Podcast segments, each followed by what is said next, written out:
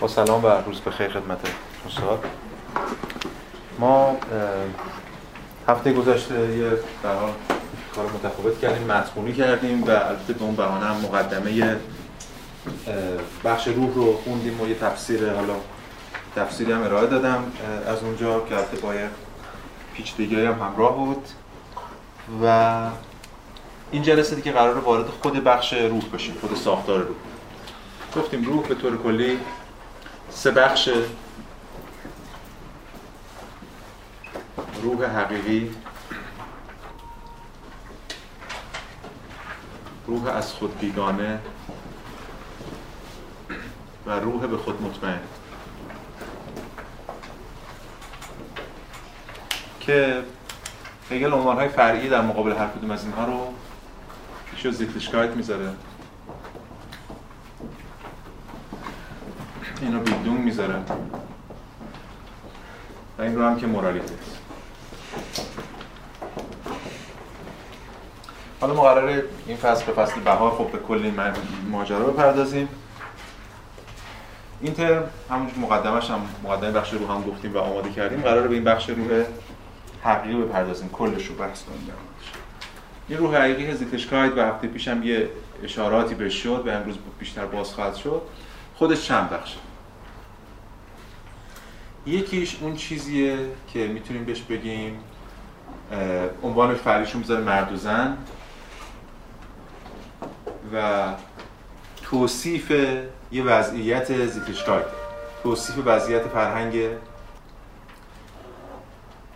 دوم رو میذاره تقصیر و تقدیر یا عمل اخلاقی عرفی، این یه جور وضعیت اخلاقی عرفی، این عمل اخلاقی عرفی. بخش سوم هم که ما خیلی باش کار نداریم، فقط شاید دو سه جلسه بعد یه رو بیست دقیقه بشه رو بپردازیم، وضع یا وضعیت قانونی یا لا شاید حقوقی. چی ماجرا اینجا؟ همین وضعیت قانونی و حقوقی که هیچ مال دوران رومه، الان باش کار نداریم، یعنی این ترم خیلیه اشاره بهش می‌کنم، خود کتاب پدیدارشناسی رو هم یه سه چهار صفحه بیشتر بهش اختصاص نداره. اما این دوتا در واقع تمرکز ماست. بخش اول یک توصیفی از جهان یونانی ارائه، بخش دوم به یه معنا نقد، یعنی بحث در مورد چگونگی و چرایی فروپاشی دولت شهر یونان. خب ما این جلسه امروز کامل به این بخش اختصاص داره، هفته آینده به این بخش به همراه این که هفته بعدش هم یه مقدار به این بخش، بعد میریم وارد این میشیم و جلسه آخر هم به قراری که داریم وارد روح از خود بیگانه فرهنگ یا فرهنگ مدرن یا بیلدونگ میشیم. در موردش هم حالا بحث خواهیم کرد که بیلدونگ بشه من چه فرقی با کلتور داره و اینها، که البته قبلا ارجاع دادم شما رو به یه سخنرانی. خب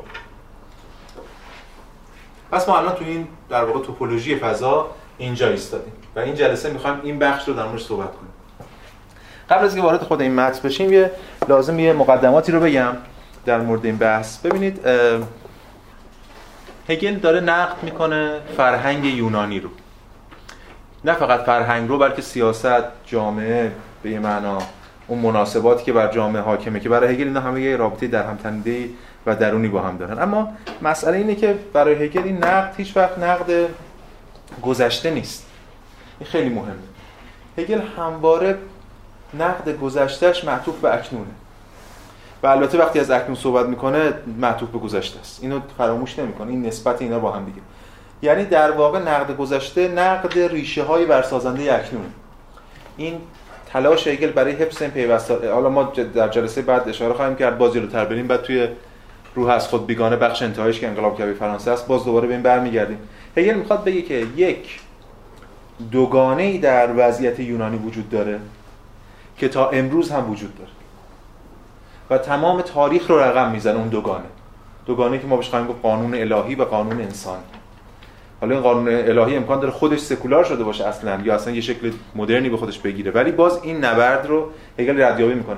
این پروژه خیلی شبیه همون کاریه که در واقع البته اونها به تأسیس از هگل دیا... تو دیالکتیک روشنگری آدورنو و هورخایمر کردن، یعنی ردیابی میکنن مسائل مدرن رو در ریشه های مدرنش، در ریشه های اسطوره‌ایش، و هیچ وقت دوچار این فریب نمیشن که یک شکاف غیر قابل رفعی بین دنیای مثلا یونان باستان و مدرنیته وجود داره. به همین دلیل ما در جلسات بعد، هم در طول این ترم و هم در ترم بعد این بهار، خواهیم دید نتایج همین حرفایی که امروز میزنه. پس حرفای ما، حرفایی که امروز هگل میزنه، ربط در وهله اول دغدغش گذشته و بازخوانی گذشته نیست. هگل ضد هر شکلی از بازگشت به گذشته است، اینو که میدونید. و این نکته اینه که هگل چرا از اینجا شروع میکنه؟ یکی از دلایلش اینه که به هر حال فراموش نکنید فلسفه سیاسی از اینجا شروع شد. یعنی ما همین الان شما برید رشته فلسفه سیاسی بخونید، به شما میگن افلاطون و ارسطو چه گفتن.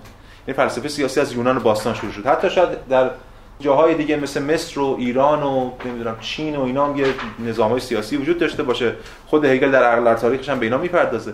ولی اون چیزی به اسم فلسفه سیاسی میشناسیم، اندیشیدن به سیاست در ساحت متافیزیک، برای اولین بار اینجا اتفاق افتاد در خود یونان. و به همین دلیل یونان آغازه برای هگل. از طرف دیگه هفته پیشم یه اشاره کردم، یونان در این حال کعبه آمال هم هست تو همون دوره‌ای که هگل داره در موردش حرف میزنه.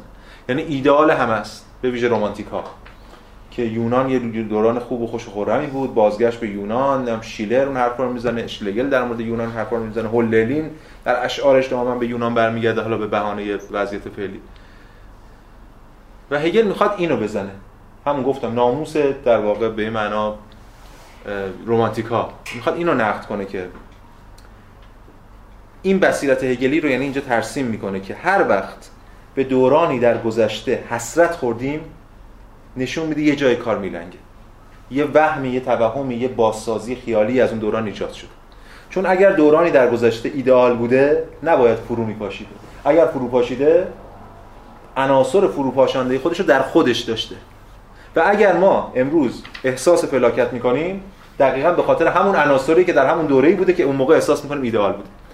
این برای امروز ما بصیرت‌هایی داره دیگه. همین امروز که در جامعه خودمون یونان باستان، چه از ما در مورد پنجاه سال پیشمون دچار توهم شدید داره میشه.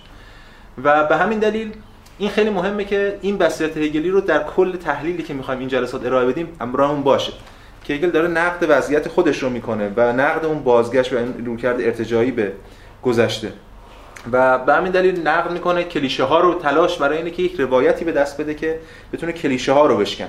یعنی یک توصیفی از وضعیت سعادتمند یونانی ارائه بده که در بطن خود این توصیف اون آتش زیر خاکستر، اون عناصر فروپاشنده فرهنگ حفظ شده باشه. و در واقع به بیان دیگه این شعار هگلی که هر شکلی از ایدئال سازی یک شکلی از سانسور رو در خودش داره و یه جور فانتزیه. پس این دو بخش اول رو اینجوری میشه در موردش حرف زد. ببینید توصیف میکنه بخش اول رو، توصیف وضع یونان. این توصیف توصیف ایدئاله، اسب تروای برای هگل. یعنی توصیف میکنه و یه ایدئالی ارائه میده. آخرش هم، یعنی امروز هم میخونیم دیگه، نشون میده که چقدر جهان یونانی خوبه و خوش و خرم و همه در هماهنگی و هارمونی هستن.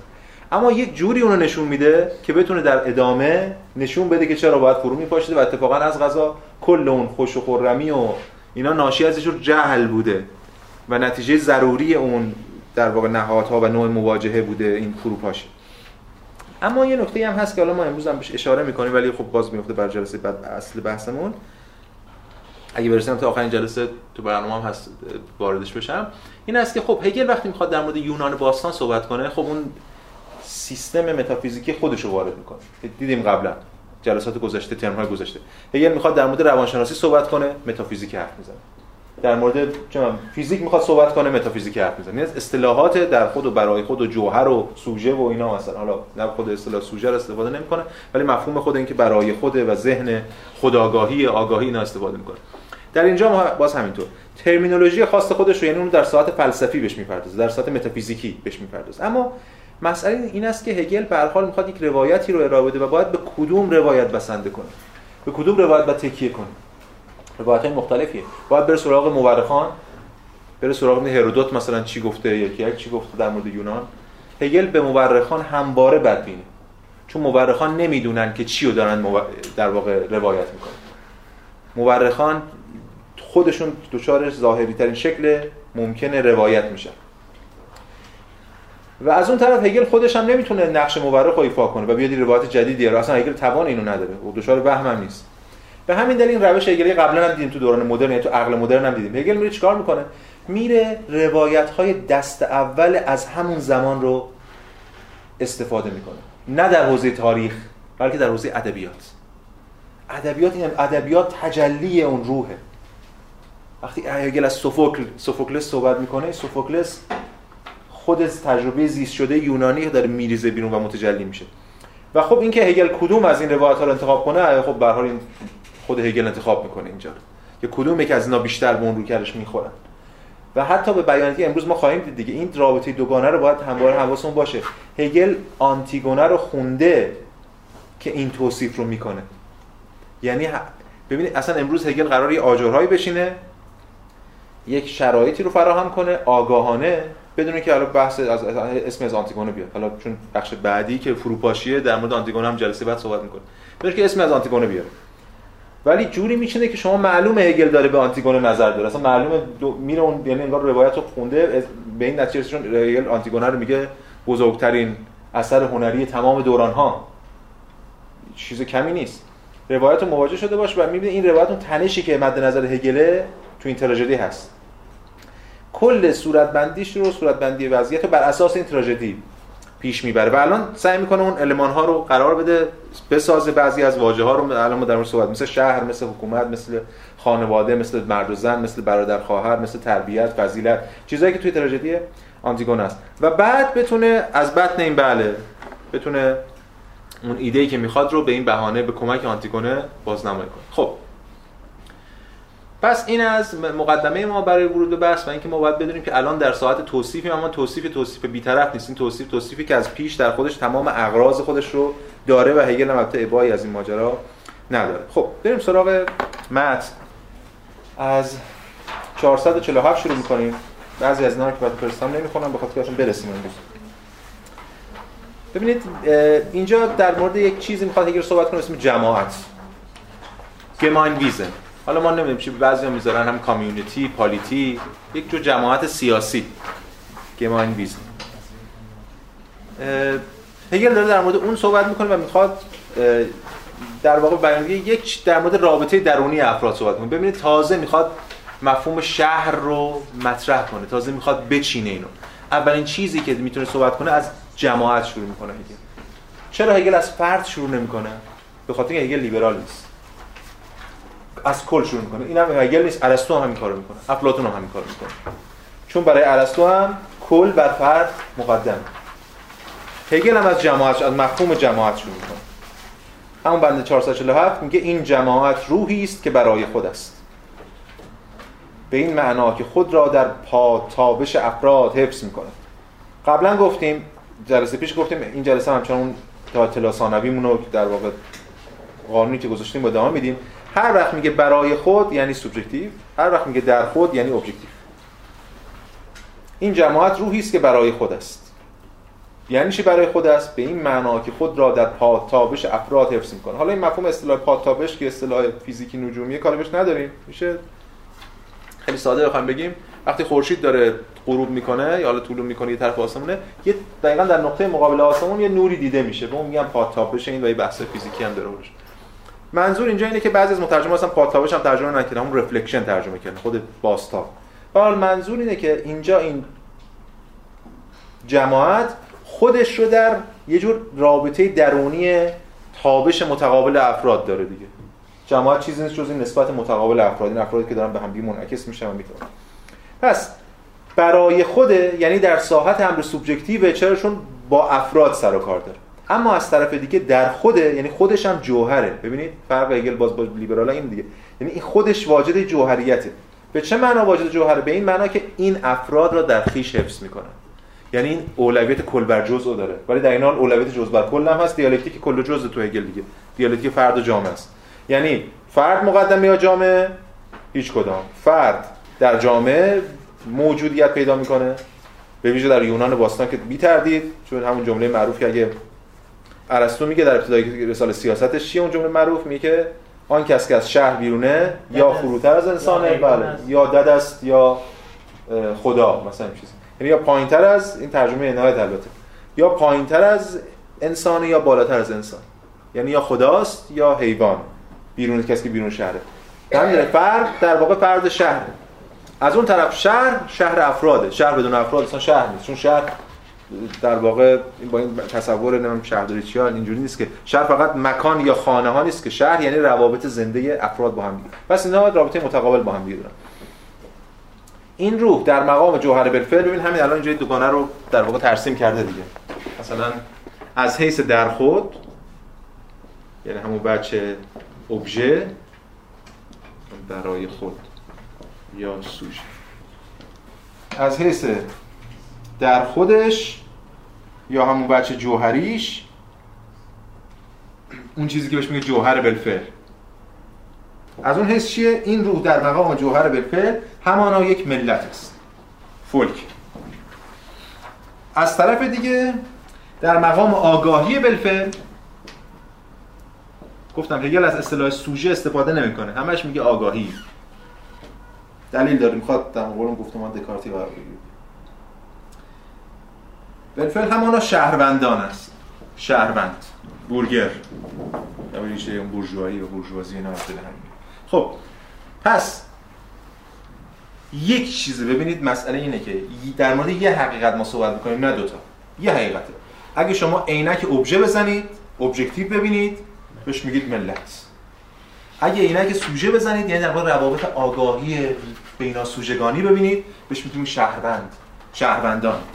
خب این از گام اول بحث ما، برای که هگل داره تازه ترسیم میکنه که کجاست و این شهر چه جنسیه، چه چیزایی وجود داره. و این نکته هم که نباید فراموش کنیم، شهروند یعنی انسان، با همون شرطی که الان گفتیم در ارسطو. انسانی که تو شهر نیست انسان نیست، انسان حیوان سیاسیه. ارسطو که میگه انسان حیوان سیاسی، دقیقاً نه چی؟ تحت لفظش یعنی انسان حیوانی که دارای در شهره. شهروند پولیتس در مقابل پولیس که شهره. شهروند پولیتسه، یعنی کسی که توی شهره. و ذات انسانی شهروند بودنه. شهروند در واقع به همین دلیل میگه انسان حیوان سیاسی. خب پس هم بند چهارصد و چهل و هفت این ایده رو موجز بیان کرده. و من نکته ای هم یه نقل قولی هم از هیپولیت بخونم که همین بحث رو مطرح می‌کنه. میگه جامعه از راه باهمی افرادی، باهمی افراد هم اصلا اصطلاح گماینویزن همینه، یه جور باهم بودن افراد دیگه. حالا باهمی افرادی که هدف خاصی را دنبال می‌کنند تشکیل می‌شود. خود گروه بندی به خودی خود هدف نیست، در حالی که در جماعت برعکس همبستگی و وحدت افراد با هم نخستین چیز است. یه تمایزی وجود داره. بعداً هم تو بخشی از سنت چپ البته این بحث مطرح شده، تو فلسفه سیاسی این بحث مطرحه، بین کامیونیتی و سوسایتی، بین جامعه و اجتماع. بحثش مفصله، حالا ما الان رزومی هم نره واردش بشیم، ولی به هر حال میخواد بگه جامعه یه چیز، یه بحثی، جماعت همون اجتماع، حالا اینجا ترجمهش کردیم ما جماعت، یه بحث دیگه است و اینجا ما با یه جور جماعت سر و کار داریم، چون جماعت یه همبستگی رو از پیش داره. این وحدت خود غایت، همون تلوس یونانی، از غایت از خود برآیند گروه است. منظور هگل روح قومی، حالا اینجا ترجمه من باشه می‌ذاریم روح ملی، فعلا بیش از آنچه به خصوصیات جامعه نزدیک باشد به خصوصیات جماعت نزدیک است. یعنی نتیجه قراردادی از نوع قراردادهای مدنی نیست، بلکه بیشتر نزدیک به نوع اشتراک روحانی است. خب این جماعت چجوری کنار هم قرار گرفتن؟ جوابهای مختلفی وجود داره. یکیش مثلا یکی مثل هابز بخواد بده، میگه آقا اینا دغدغه‌شون امنیت بوده، اینا داشتن همدیگه گرگ انسان بود و می‌دریدند و فلان فلان. یکی یه گروه‌های دیگه مثلا چه می‌دونم روسایی بخوایم ببینیم یه جور دیگه میتونیم ببینیم، نمیدونم کانتی بخوایم ببینیم یه جور دیگه می‌بینیم. ولی برای هگل پاسخ هگل هیچ کدوم از اینا نیست. پاسخ هگل اینه که اینا جماعتن. چرا؟ چون جماعتن. قوانین نانوشته است. اینا چشون باز کردن توی جماعتن. فلسفه سیاسی هدفش رفتن سراغ اون قصه های آغازین نیست چنانکه خیلی آرا دادن، بلکه فلسفه سیاسی تحلیل یک وضعیت ابتدایی، نه رفتن به پشت اون وضعیت، وضعیت پیشا تمدنی. هگل فلسفه سیاسی رو از پیشا تمدنی در ساحت روح شروع نمی‌کنه. بحث پیشا تمدنی در ساحت ارباب برده کرده قبلا، امکان دو خودآگاهی، یک داستان انتزاعی. الان اینجا از اون اولین وضعیت موجود شروع می‌کنه، یعنی همین ایده جماعت که یه رابطه درونی دارن از پیش، اینا با هم در یک هماهنگی، در یک کلیت هستن. چون اگر ما این اینو از فراموش کنیم، وقت گرفتار یکی از این دوگانه‌ای میشیم که هگل هم وارد نقدش میکنه، که یا کل رو چشم بسته است میدونن یا در واقع فرد رو و اینکه یا اصالت رو به امنیت میدن یا اصالت رو به چیزای دیگه. خب حالا این روح فعلیتش چیه؟ فعلیت این روح رو هگل بهش میگه حکومت. این هم خیلی مهم. ببینید از پیش اون شکاف، حالا ما میگیم دولت ملت، حالا بهتر بگیم الان اینجا حکومت ملت، چون بین حکومت و دولت هم یه تفاوتی وجود داره. از پیش این شکاف وجود نداره. حکومت فعلیت این روحه، تجلی این روح. گفتم در از حیث عینک ساختار سیاسی اجتماعی روحانی بزنیم به چشمون، نظام سیاسی، تجلی روح هر مردمی نظام سیاسیشونه. این توهم که مردم بگن، اینو بعداً هگل تو عناصر فلسفه هر کلی بحث می‌کنه دیگه، این توهم که مردم بگن بگن آقا ما یه خیلی یه چیز دیگه، این نظام سیاسی یه چیز دیگه است و اصلا ما بگن اصلا به ما نیم فلان، این توهمه. چون نظام سیاسی برآمده از خود ملته. این شکاف کاذبی که بین دولت ملت ایجاد میشه، یه جور شکاف موهومیه که من جدام از حکومت، این رو نمی‌بینه که فعلیت این روح در واقع حکومته، یا اون چیزی که هگل بهش میگه قیقیقونگ، که فرق داره با اشتات که ما میگیم دولت. خب ببینید اینجا یانگ روی تو این کتابش که خب حالا هفته بعدم خیلی با این کتاب سر کار داریم، فلسفه تراژدی، که خیلی کلش که کتاب جذابیه ولی بخش هگلش خیلی به درد ما میخوره، میگه که مهم است مراقب باشیم که در اینجا منظور هگل از دولت، منظور همون اینجا حکومت، یک هویت سیاسی خیلی محدود، یک ساختار سیاسی جدا از جامعه به مثابه واحدی اخلاقی نیست، منظور اخلاقی عرفی، بلکه دولت یونانی، همون حکومت، در نظر هگل فعلیت حیات اخلاقی عرفی است. تجلی، اصلا تحقق بالفعلش این روح ملی حکومته. یعنی جامعه اخلاقی که به مثابه موجود سیاسی، یعنی پلیس، همون شهر، سازماندهی شده. پس با این ایده است که میتونیم ما بریم شماره چهارصد و چهل و هشت رو بخونیم. این روح را میتوان قانون بشری نامید، زیرا این روح ذاتاً در قالب فعلیت خودآگاه است. میتونه بهش بگیم قانون بشری، چرا؟ چون این به ذات هم بالفعل هم فعلیت یافته و هم که خودآگاه، یعنی از طریق آگاهی ها محقق شده، آگاهی بشری. این روح در قالب کلیت قانون شناخته شده و عرفیات پایدار است. پس بر اساس چی؟ این قانون شناخته شده و عرفیات، یعنی اون چیزایی که هستن، اون قواعدی که حاکمه. همون عرفیات هم ترجمه زیته است دیگه، گفتیم زیتن زیتلیشکایت اصلا از دل هم میاد، یعنی عرفیاتی که یا رسم و رسوماتی که حاکمه. این روح در قالب تکینگی همانا یقین بالفعل به خویش در فرد به طور کلی است. پس در قالب تکینگی اگه این روح رو نگاه کنیم، میشه هر کدوم از این افراد یک جور بازشناسی خود، یک جور یقین به خود پیدا میکنه. از طرف دیگه خود کل هم و یقین به خیش به مثابه فردیت بسیط همین روح در مقام حکومت است. یعنی اون فردیت بسیط یک خود کلم یه فرد محسوب میشه، خود اون حکومت، همون فردیت بسیط، همون روح در مقام حکومت. حقیقتش اعتبار آشکار بر آفتاب، اعتبار آشکار بر آفتاب افکنده شده است. حقیقتش همون اعتباریه که این اعتبارش رو از قانون یا فلان چیز یا نمیدونم اینا یا قدرت نظامی یا اینا نداره.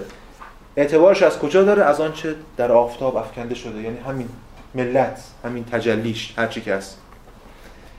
پس می‌بینید هگل داره تلاش می‌کنه، باز تو بنده بعدی می تلاش می‌کنه که به ما بگه اولا یه برداشت دیگری از رابطه دولت ملت داشته باشیم، یه برداشت دیگری از رابطه فرد و کل داشته باشیم، فرد و جامعه داشته باشیم. و همچنین داره سعی می‌کنه که یواش یواش یه دل... دلالت‌های یونانی رو یه بحث بکنه. پس یه بحث ما قانون بشری که گفت بشه معنا، اما یه بچه دیگری هم داره که اگه اون نباشه نمیتونه این نظام پایدار بمونه. اون بچه دوم چیه؟ بچه دوم قانون الهیه. میگه که در مقابل این قدرت اخلاقی عرفی و آشکارگی که گفتیم، همون قانون شهر و سیاست و اینا، قدرت دیگری قرار میگیرد، یعنی قانون الهی. زیرا قدرت دولتی اخلاقی عرفی به مثابه حرکت عمل آگاهانه متضاد خیش را در ذات بسیط و بیواسطه اخلاق عرفی دارد. دولت سیاسی، همون حکومت، همون حاکمیت، هرچی که است، وجه آگاهانه است و وجه باواسطه است و وجه در واقع رابطه فرد و کل درش معنادار شده و چیزایی دیگه. اما تضاد خودشان در درون خودش یه چیز ذات بیواسطه، یعنی چیز ذات بیواسطه الان در موردش بیشتر میخواد صحبت کنه، در مورد اینکه این ذات بیواسطه اصلا به چه معناست. تجلی قانون الهی در دولت شهر چگونه است در یونان؟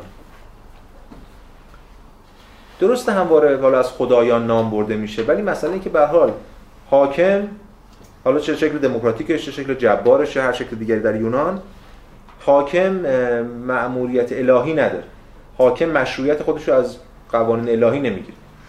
اما قوانین الهی در جامعه حکمفرماست، مردم بهش قائل. خب چجوری این رابطه بین انسان، سیاست سکولار حالا هر چی است و دین پیوند برقرار میشه؟ هگل اینجا از تعبیر استفاده میکنه که یه نکته‌ای هم داره. به هر حال میگه که این قانون الهی به صورت بی‌واسطه دل وجود داره، یعنی مردم دینداره. و از طرف دیگه الان جلوتر میخونه، میگه این خدایان زیرین، جهان زیرین، یعنی دو جهان صحبت میکنه در مورد دو جهان. یکی جهان روح، یعنی جهان هم سیاسی انسانی هر چی که است، یکی جهان زیرین.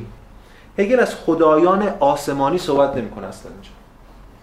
این هم نکته مهمه، حالا جلوتر بهانه بشه در موردش صحبت می‌کنم چرا هگل این کارو میکنه. و آخه می‌دونید ما دو دسته خدا داریم در یونان دیگه، کلا نمی‌خوام واردش بشم. یه خدایان اولیه بودن که بعد خدایان ثانویه که میان اینا رو میزنن میفرستن زیر زمین، تایتان ها بودن که میرن زیر زمین، هم میرن زیر زمین و بعد یه خدایان پشت کوه و المپ و فلان و اینا هستن. هگل هم همواره توی همین متن به این خدایان زیرین اشاره داره، نه به اون خدایان آسمانی. بعد در ادامه کم توانایی بیشتر بشه میگم چرا، یعنی نظر خودم حداقل تفسیر خودمو میگم در این باره. خب قانون، پس تجلی قانون الهی در شهر، همون این چیزی که اینجا بهش میگه عنصر بی‌واسطگی، یه جور جماعت. ببینید یه احتیاج داره به یه سطحی از جماعت، چون باید در جماعت متجلی بشه قانون که بی‌واسطه باشه و در این حال عرف اخلاقیاتیه. بله در ساعت روح داریم در موردش صحبت میکنیم. اما طبیعیه.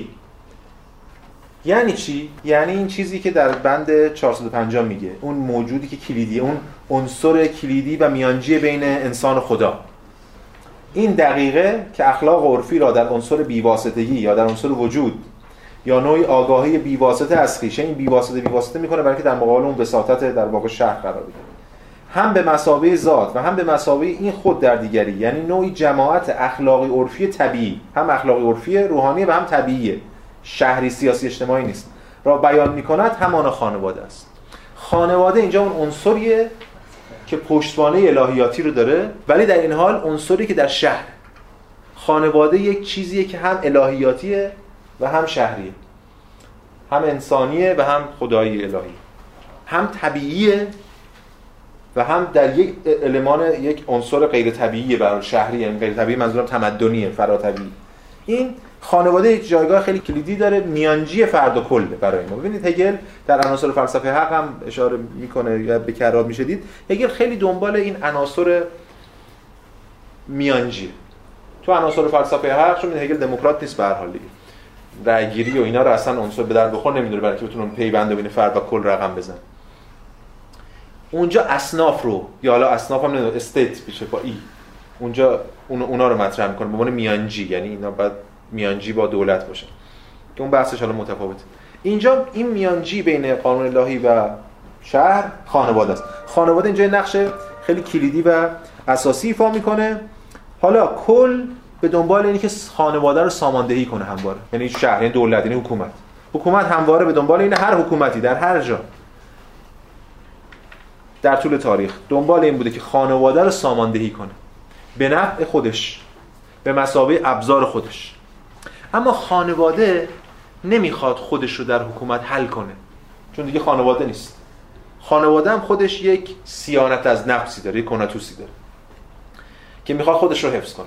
و اینجا یک رابطه بین خواست خانواده و خواست حکومت آغاز میشه که این رابطه داره پیشبرنده نظام مناسبات اجتماعی و سیاسی در یونانه، البته به طور کلی در همه جا، ولی حالا اینجا در مورد یونان صحبت میکنیم. ببینید در بند بعدی چهارصد و پنجاه و یک میگه می که حال به نظر میرسد که امر اخلاقی عرفی باید در رابطه هر عضو تکین خانواده با کل خانواده به مساوی جوهر جای بگیرد، به نحوی که عمل و فعلیت این این جمله قبل یعنی چی؟ یعنی هر عضو تکین باید بتونه در نسبت با کل قرار بگیره. خانواده براش هویت بخشه، اون جوهرش خانواده است. به نحوی که عمل و فعلیت این عضو صرفا خانواده رو به مساوی هدف محتوای خیش داشته باشه. خانواده سیانت از ذات داره، خانواده میخواد هر فرد به نفع خانواده عمل کنه.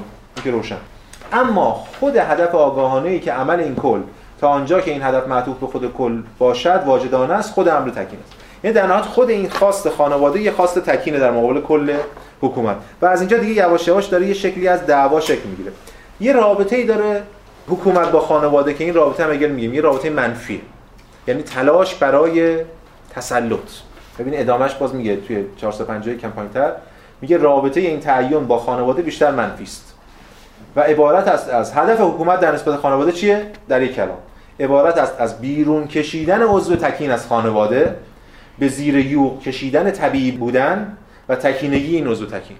یعنی اون عضو خانواده باید قبل از اینکه عضو خانواده باشه شهروند باشه، یعنی مال من، مال حکومت باشه. دیگه وقتی که به دنیا میاد، وقتی که در شهر زندگی میکنه، هویتش رو شهر تعیین میکنه. این تمایز بین امر خصوصی و امر عمومی که در یونان مسئله بوده، در دوران اون مسئله است، در دوران مدرن مسئله است، همین امروز الان بحثای زیاد در حولش میشه. هگل اینجا داره اینو مطرح میکنه که واقعا تا کجا امر خصوصی رو مشروع میدونه حکومت. آره دیگه در واقع هیچ جا، چون همه جا در شهر و حق نداره طرف که چون در شهر برادر داره زیست میکنه. ولی حکومت به دنبال آل جلوتر درش صحبت حکومت به دنبال اینه که اصلا همه کل کسرت رو نفی کنه و اینو به وحدت ببخشه. اما عملا حکومت ناتوان از اعمال قدرت خودش در تمام اذهان اجتماعی و همینطوری یه قانون نانوشته‌ای معمولا یک چی بهش میگن کشتیگیری، مثلا چی بهش میگن یه جور زورآزمایی، یه جور بدبستانی بین اینا شکل میگیره و یه به یه هماهنگی میرسن که تا کجا این بتونه این رابطه هم عضو خانواده باشه یا عضو شهر باشه. ولی به هر حال تا اونجایی که اینجا نوشت تماش صحبت کرده رابطه منفیه و اینو میخواد در واقع به زیر یوغ خودش بکشه. حالا کاری که میکنه حکومت چیه؟ و سوق دادن او به فضیلت. حکومت به خانواده وظیفه میسپره، میگه وظیفه شما این است که شهروندان خوبی، کودکان خوبی، فرزندان خوبی تربیت کنید در راستای حکومت. اصلا ایده تربیت که حکومت همواره سعی میکنه درونی خانواده بکنه، بازم با خود فرآیند تربیت، یعنی با تربیت پدر مادرها در واقع تربیت فرزندان رو از پیش تضمین کنه برای خودش، که همواره در هر جامعه شکست خورده است این ایده و ساخت و تغییر ساختارها اینو نشون میده. اینجا خودش نشون میده. این فضیلت در کنارش فراموش نکنیم اون بحث فضایل یونانی و بحث یونانیان، تلاش یونانیان در مورد ایده فضیلت و و اینکه تمام اخلاق یونانی مبتنی بر رسیدن دست یافتن به اون فضیلته. اینجا هگل داره به اونها هم اشاره میکنه. در واقع پدر و مادر بچه رو تربیت میکنن و آماده میکنن برای اینکه وقتی از خانه خارج شد شهروند خوبی باشه، یعنی برای در راستای اهداف و منیات حاکمیت عمل کنه. خب پس این از این مناسبت بین این دوتا، یعنی رابطه منفیه، یه تنشی وجود داره، اما این تنش هم در این حال یه شکلی از بدبستان رو با خود در خودش داره و از یه طرف درسته که حکومت فرد رو فرد میشناسه، اما این فردی که در خدمت امر کلی باید باشه، فرد تکین رو به رسمیت نمیشناسه حکومت. خب پس ما اینجا وارد یه سطحی از دوگانگی میشیم. یکی عمل خانواده در راستای منافع کل که گفتیم بهش میگیم فضیلت، تربیت، همون پایدیا در یونان. و اتفاقا ما بعداً ببینیم در مورد مفهوم بیلدونگ هم که برسیم میبینیم یکی از معانی بیلدونگ ادویکیشن هستن، یکی از معانیش کالچره، یعنی یکی از معانیش ادویکیشن هم هست، یعنی تربیت، تعلیم و تربیت، آموزش و پرورش و اینجور چیزا. پس یکیش اینه. اما یه طرف دیگه هم خانواده میخواد خودش رو حفظ کنه، تکینگی فردش رو حفظ کنه. ولی دولت یا حکومت بهش کی اجازه میده؟ ببینید کی دولت فرد رو به تمامی در دست خانواده میسپره؟ وقتی که فرد دیگه شهروند نباشه، یعنی بمیره. حکومت این اجازه رو میده به خانواده که بعد از اینکه فرد مرد یعنی دیگه روحانی نیست، در ساعت روحانی وجود دیگه توان کار نداره. حالا شما امروز سرش کنید، تا وقتی که توان کار داره، توان اثرگذاری به عمل داره، باید بشه دست حاکمیت، نه باید در مقابل حاکمیت بیسته، باید بشه دست حاکمیت. ولی وقتی این میمیره و دیگه توان کار نداره، این دیگه رهاش میکنه. همونجوری که تو همین چهارصد و پنجاه و یک بخش سوم میبینیم میگه باری این کنش دیگر کاری با فرد تکین زنده نداره، کنش خانواده رو داره میگه، بلکه معطوف به فرد تکین مرده است که پس از طی کردن سلسله طولانی از وجود متعین متلاشی شده خویش در یک قالب بندی کامل بر خود متمرکز شده و خود را از بیقراری زندگی حادث بیرون کشیده و با آرام و قرار کلیت بسیط برکشیده است. یه فرد مرده دیگه، این توصیفات هگل.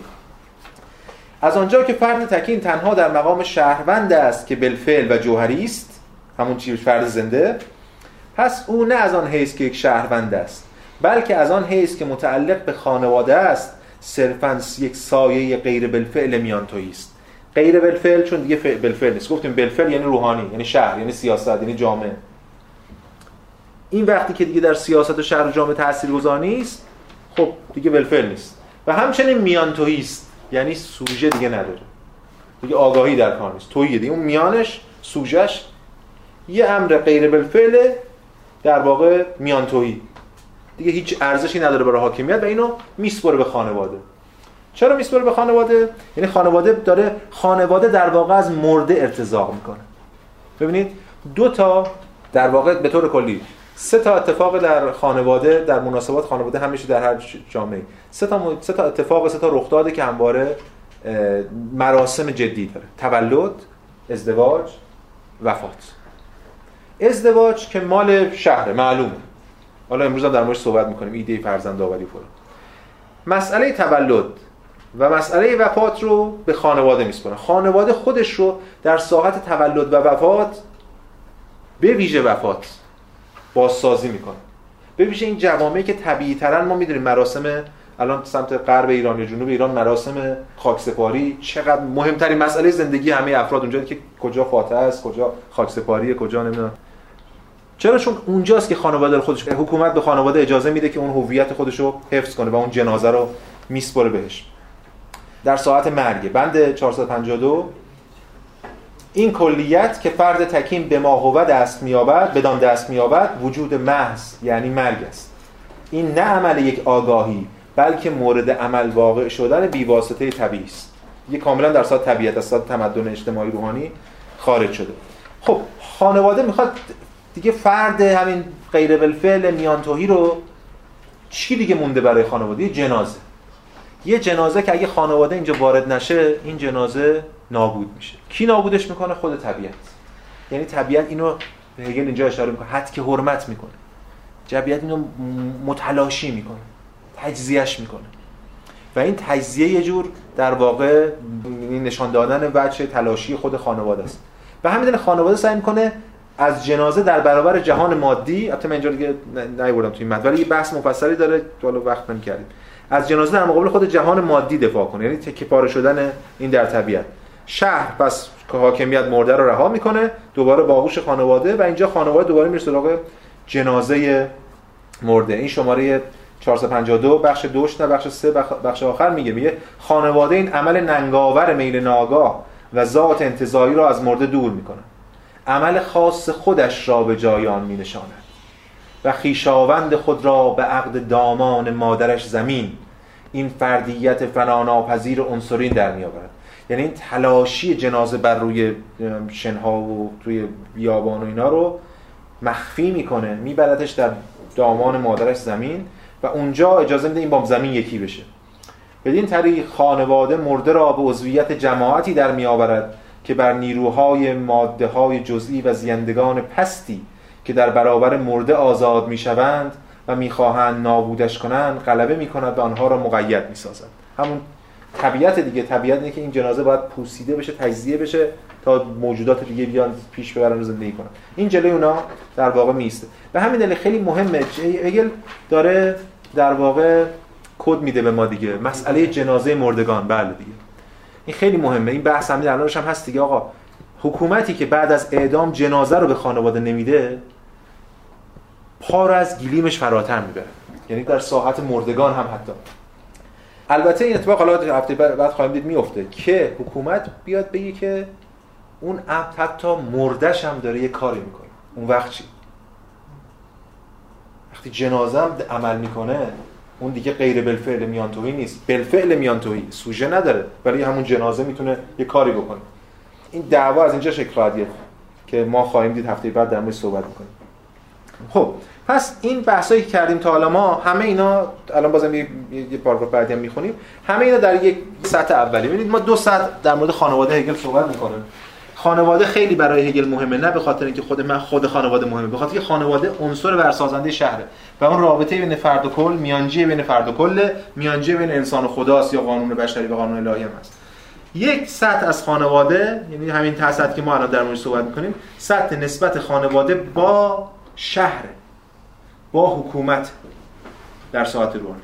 یه سطح دیگه هم که در ادامه بهش خواهیم پرداخت، سطح خود نسبت درونی خانواده است که خود خانواده اصلا چیه، چه نسبت درونی داره. اما فعلا ما هم چند دقیقه که با هم صحبت کردیم در مورد در سطح اول ایستادیم، یعنی در مورد نسبت خانواده با در واقع شهر، مناسبات چگونه پیش میره و اینجا یک رابطه دوگانه‌ای حکومت با خانواده داره.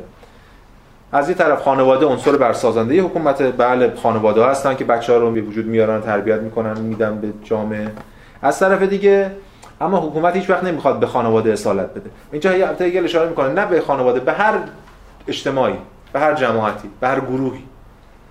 حکومت نمیخواد از یه حدی بیشتر به هیچ گروهی بها بده که اونا اصالت پیدا کنن، چون حکومت همواره باید خودش اصیل باشه. میگم حکومت، بازم میگم تصور ما از این شکاف دولت ملت نباشه. حکومت یعنی جامعه، یعنی یعنی کل، یعنی روح اجتماعی ملت. حکومت یعنی ملت. خب پس چیکار میکنه؟ حکومت همواره خانواده رو و البته هر گروه جزئی رو تهدید میکنه. به چه معنا؟ شماره چهارصد و پنجاه و پنج رو ببینید. میگه که بخش اولش میگه حکومت روح بالفعلی است که به خود باستابیده است. خود بسیط کل جوهر اخلاقی عرفی است. این که میگه خود بسیط، هگل داره یه نقد میکنه، در واقع میخواد به یونانی‌ها رو بزنه که اینا بسیطن، هنوز آگاه نیستن از خودشون. این بازتابیدنشون به خودشون از طریق دیگری حاصل نشده، به همین دلیل آگاهانه نیست. اما الان فعلا اون نمیخوایم واردش بشیم. روح واقعیتش یا وجود متعینش را همینجا دارد و خانواده همانا عنصر همین واقعیت است. پس عنصر واقعیت یا عناصر تشکیل دهنده این کل خانواده است که هگل اینجا میگه. اما از طرف دیگه اما روح در این حال نیروی کل است که این بخش ها، این اجزا، این گروه ها، هر چی میخواید، این هویت های جزئی که حالا خانواده میتونه باشه یا هر چیز دیگه، را دگربار در اون یک واحد منفی گرد میآورد، یعنی باشون رابطه منفی داره، یعنی نفیشون میکنه، بهشون هویت کلی میبخشه، چون هر کدوم از جزء دوست دارن جداشن. به آنها احساس عدم استقلالشان را میدهد، هی تهدیدشون میکنه که شما مستقل نیستید، و آنها را در آگاهی از اینکه زندگیشان را تنها در کل دارن نگه میدارد. حواستون باشه که زندگیتون از منه، امنیتتون از منه، خورد و خوراکتون از منه. همون دولت حابزی دیگه، امنیت یعنی تمام زیستتون و حیاتتون از قدرت منه. به همین دلیل خودش رو همواره بر اونها تحمیل میکنه، یک رابطه متقابلی با اونها داره. ببینید کار حکومت، یه اشاره هم کردم، کار حکومت به ناچار در یک سطحی از تناقض دیگه، پارادوکس اینجا وجود داره. از این طرف حکومت نیازمند به این اجزاه، از این طرف حکومت نفع کننده این اجزا باید باشه، یعنی حکومت باید وحدت رو حفظ کنه و کسرات رو نفع کنه. خب در سطح نفی کسرات حکومت تهدید باید بکنه. باز در ادامه میخونیم روح مجموعه کلی همانا بساطت و ذات منفی نظام هایی است.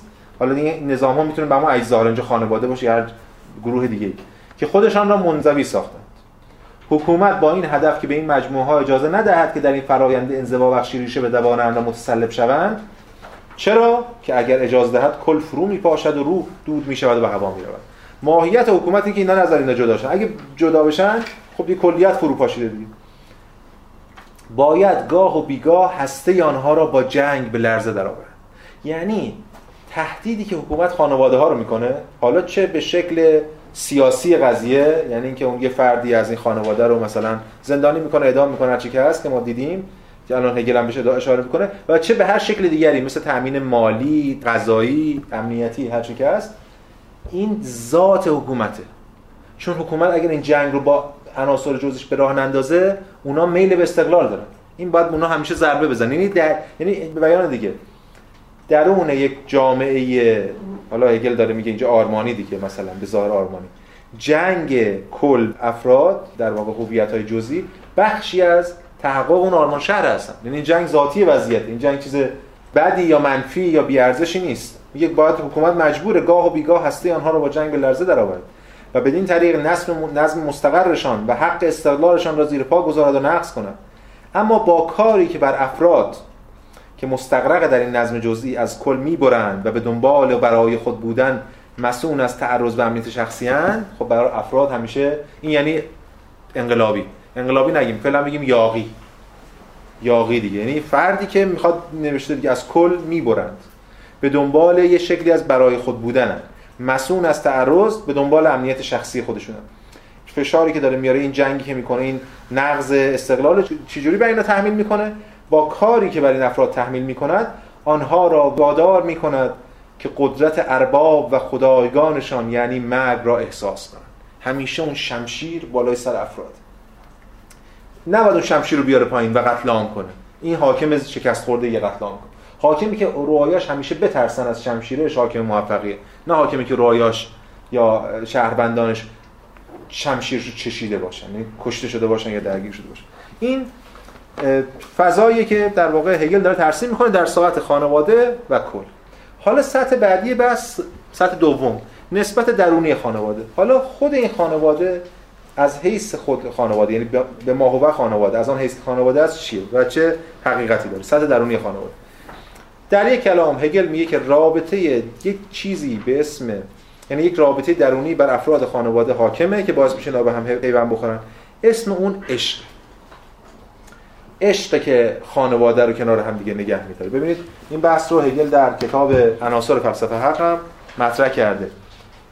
خب بحث مفصلی اونجا در مورد خانواده، ولی اون چیزی که اول فصل خانواده مطرح می‌کنه میگه که صفت تعیین کننده خانواده در مقام جوهریت بیواسطه روح، احساس روح است نسبت به یگانگی خود، یعنی عشق. عشق یعنی همین، عشق به خانواده، عشق من به یک عضوی از خانواده، در واقع ترجمه دیگری از عشق کل خانواده است. این یعنی یه درکی از یک یه شکلی از احساس نسبت به یه ساحتی از یگانگی که من درش قرار دارم. بدین ترتیب سرشت در خور خانواده عبارت است از خودآگاهی داشتن به فردیت خود درون این یگانگی. این دیگه روشنه، یعنی من فرد خودم رو درون این یگانگی میبینم، همچون بنیادی که در خود و برای خود موجود است، یعنی هدف اصلیه، به گونه‌ای که آدمی نه همچون شخصی مستقل بلکه همچون عضوی در آن حضور دارد. پس همون که هگل در عناصر فلسفه عقل میگه، رابطه خانواده، اون چیزی که بر خانواده حاکمه، اون عنصری که میتونه، یا اون نخی که، یا اون در واقع امکانی که میتونه این عناصر خانواده، افراد خانواده رو که تکینن کنار هم نگه داره، یه احساسیه که حالا اینجا اسمش گذاشته عشقه. خب چند رابطه داریم توی خانواده، روابط مختلفی بین افراد مختلف. هگل اینجا سه نوع رابطه رو تقسیم بندی میکنه برای اینکه میخواد به اون هدف خودش برسه. بند چهارصد و پنجاه و شش، این چهارصد و پنجاه و پنج آخرش رو نخوندیم، نه؟ ببینید اون بحث قبلی مونه دیگه. ذات منفی خود را به منزله قدرت راستین جماعت و نیروی صیانت از خویش به نمایش میگذارد، در نتیجه جماعت حقیقت و تصدیق قدرتش را در ذات قانون الهی و در قرار جهان زیرین دارد. خانواده اون چیزی رو که حامی خودش میدونه در واقع قانون الهیه، چون قانون الهی دفاع میکنه از خانواده. و اینکه قلمرو جهان زیرین به این معنا که همین الان اشاره کردیم. ببینید اگه ما بگیم یه سطح زندگی و یه سطح مرگ هست، فرد مرگ یعنی همون غیر زندگی، نفی زندگی، غیر زندگی که هم پیش از حیات هم بعد از مرگ. فرد در واقع در این سطح، و این هم ساحت خانواده، این هم ساحت در واقع شهر یا حکومت. اینجا فرد ابتدا اینجاست، یعنی در آغوش خانواده متولد میشه، بعد خانواده اون رو تربیت کنه که بره اینجا، و بعد کی دوباره به خانه آغوش خانواده برمیگرده؟ موقع مرگ، یعنی تولد و مرگ. ولی اینجاست که فرد فعالی که شهروندی، این مسیری که باید طی کنه. و اینجا حالا قلمرو به خدایان زیرین که میگه اینجاست، خدایان زیرین. این خدایان زیرین، خدایانی که قبل از تولد و بعد از مرگ، حالا به ویژه بیشتر تو سنت یونانی بعد از مرگ دیگه میرن اینجا، ارواح، حالا هر چیزی از اون ماجرایی که میدونید، حامی این مردن. بعد از مرگ هیچ حکومتی حق نداره به مرده تعرض کنه، چون دیگه در حوزه اختیارات خدایان زیرین قرار میگیره. و در از جهات دیگه هم این خدایان زیرین حمایت میکنه از ساختار خانواده. خب این پرانتزو میبندیم، این چیزی بود که از قبل جا مونده بود. بریم سراغ چهارصد و پنجاه و شش که در مورد همین خانواده و روابط درونی صحبت می‌کنه. چهارصد و پنجاه و شش قانون الهی هم که بر خانواده حکم فرماست، به نوبه خود در بطن خویش واجد تفاوت‌هایی است که رابطهشان با یکدیگر حرکت زنده فعلیت این قانون را برمی‌سازند. خب پس در بطن خودش این قانون الهی که خب حالا بر خانواده حکمر ماست، این خانواده یه سری روابطی داره، یه تفاوت‌هایی داره بطن خودش که یه سری روابطیه، روابط مختلفیه که دارن این برمی‌سازن قانون الهی حاکم بر خانواده. خب چی این تفاوت‌ها یا انواع روابط؟ میگه سه تا نسبت وجود. یکی نسبت زن و شوهر، یه رابطه بین زن و شوهر وجود داره، یه رابطه بین خود این دو تا زن و شوهر یعنی والدین و فرزندان وجود داره، یه رابطه هم بین خود فرزندان وجود داره. میشه نسبت زن و شوهر، نسبت والدین و فرزندان و نسبت خواهر و برادر.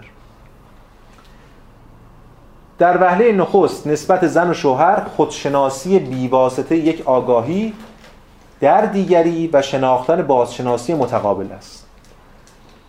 ببین اینجا هگل تفکیکی میکنه بین مرد و زن و الان ما میخوایم اشاره کنیم چون بعضیا روکرده فمینیستی هم نقد کردن که هگل اینجا خب برای مردسالارانه نگاه میکنه.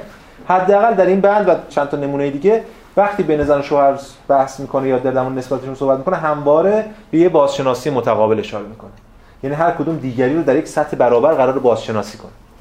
و این نکته هم اینه که اینجا شکل از خودشناسی بی‌واسطه است، یعنی اینکه از بازشناسی متقابل از منظر شهر یا بیرون انجام نمیشه بلکه خود این دوتا دارن دیگه بازشناسی میکنن. خب حالا این رابطه زن و شوهر قراره به کجا برسه؟ بخش دوم میگه که این نسبت زن و شوهر فعلیتش را نه در خودش بلکه در فرزند داره. خب این هم یه بحث هگل دیگه. هگل در واقع مثل خیلی از کسانی که در مورد خانواده حرف زدن فعلیت یا غایت تشکیل خانواده رو، عشق رو، سکس رو فرزندآوری میدونه.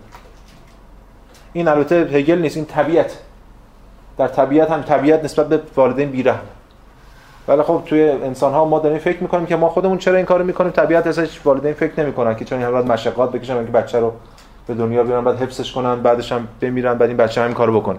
طبیعت یه فرآیندی داره که رابطه جنسی معطوف به فرزندآوریه در خود طبیعت. ولی خب در در واقع در رابطه در جهان انسانی خب این تغییر کرده. به حال ما رابطه جنسی رو برای مثلا لذت امکان داره ایجاد کنیم یا مثلا عشق رو معشق معطوف فرزندآوری نباشه، معطوف به خود بازشناسی متقابل باشه یا هر چیز دیگه. این یه چیز تمدنی، یه چیز غیر طبیعیه که ما ایجاد کردیم.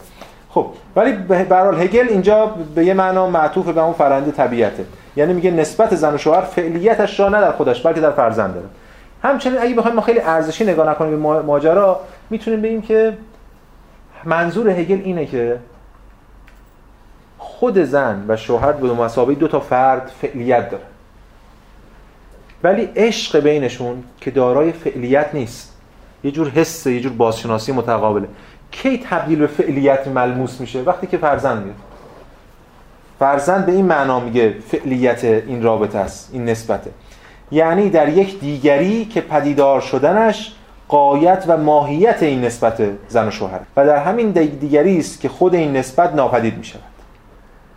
اینجا اینجوریه، یعنی وقتی فرزند به دنیا میاد یا یا تحقق پیدا میکنه دیگه خود اون نسبت ناپدید میشه، دیگه ارزشش مهم نیست. و این تغییر نسل‌های متوالی و این تغییر نسل‌های متوالی بقای خیش را در ملت می‌یابد. یعنی این هر کدوم ادامه میره تو, تو ایده ملت در واقع دائما مثل خانواده مثل موتورهای محرکه ایجاد، حالا کم بخوایم مارکسیستی هم بگیم، نیروی کار برای ملت. تو خود اینا هم کار نمی‌کنن جز همین تولید این فرد و بردنش در جامعه و تبدیل کردنش به یه سطحی از شهروند. این رو باز یه نقل قولی از عناصر بخونم، عناصر فلسفه که هگل اونجا یه جور دیگه باز همین رو داره میگه در مورد فرزندآوری. خب براتون عناصر فلسفه هگل حرف خودش رو از یه فضای دیگه ای داره، ساختار نظاممند داره این کتاب، نظام حقوقی انگار داره و هگل فرصت بیشتری داره برای بحث. میگه از دیدگاه طبیعت فرض پیشین اشخاصی که به گونه‌ای بی‌واسطه وجود دارند، همون همچون پدر مادر، در اینجا به نتیجه تبدیل میشه، یعنی فرآیندی که در سلسله نامحدود نسل‌هایی که یکدیگر را در وجود می‌آورند و فرض پیشین یکدیگر هستند تداوم می‌یابد. همین فرآیند در واقع تکثیر نسل. این همان شکلی است که روح ساده خدایان خانواده خود را در آن همچون نوعی در قلمرو محدود طبیعت آشکار می‌سازد. یه خدایان خانواده داریم اینجا توی متن پدیده شناسی هم رو هم هست، پینات ها در واقع بخوام تحت لفظی بگیم خدایان حامی اجاقن، همون خدایان خانواده. این در این یعنی این روح همین قانون الهی ان اینجا تو پدیده شناسی اینا حامی این فرآیندن. رابطه عشق میان مرد و زن هنوز رابطه‌ای ابجکتیو نیست، حالا عینی نیست، زیرا حتی در صورتی که این احساس یگانگی بنیادی آنان باشد، این یگانگی هنوز عینیت ندارد، چنانکه الان گفته تو پدیده شناسی. پدر و مادر تنها در وجود فرزندان خود به این یگانگی میرسند و در وجود آنان تمامی یک یگانگی خود را در برابر خود میبینند. یعنی فرزند رو وقتی پدر و مادر میبینند، تجلی خودشون رو، اون یگانگی خودشون رو دارن اونجا مثلا میبینند، متجلی میشه. خب پس اینجا هگل در مورد رابطه زن و شوهر با هم دیگه صحبت کرده. سطح دوم رابطه بین والدین و فرزندان. اونجا چی میگه؟ بخش بعدی میگه که در مورد نسبت نوم نیز حرمت نهادن والدین فرزندان به دیگه این چنین است. حرمت نهادن والدین به فرزندانشان دقیقاً متأثر است از تأثیری عاطفی که ناشی از آگاهی از این موضوع است که فعلیتشان را در دیگری دارند. اینا میان دیگه دستپخت خودمونه دیگه، فعلیتشون رو در دیگری دارن. این حرمت نهادن به این معنی است. و نیز ناشی از مشاهده این موضوع است که برای خود بودن در دیگری تحقق می‌یابد. اون برای خود بودن که اینا در خود ذاتشون دنبالش بودن تحقق نمیشه، چون فرد به تنهایی که هرمافرودیت که نیست، به تنهایی نمیتونه یه چیزی رو ایجاد کنه. این در واقع در دیگری محقق میشه، برای خود بودن در دیگری تحقق می‌یابد. بیان که والدین آن را بازپس گیرند. والدین این ایجادی که کردن دیگه خودشون از کودک پس نمی‌گیرن. طبیعت دیگه اینا باید برن. اما این برای خود بودن فرزند نزد والدین فعالیتی بیگانه و مختص به خویش باقی میماند.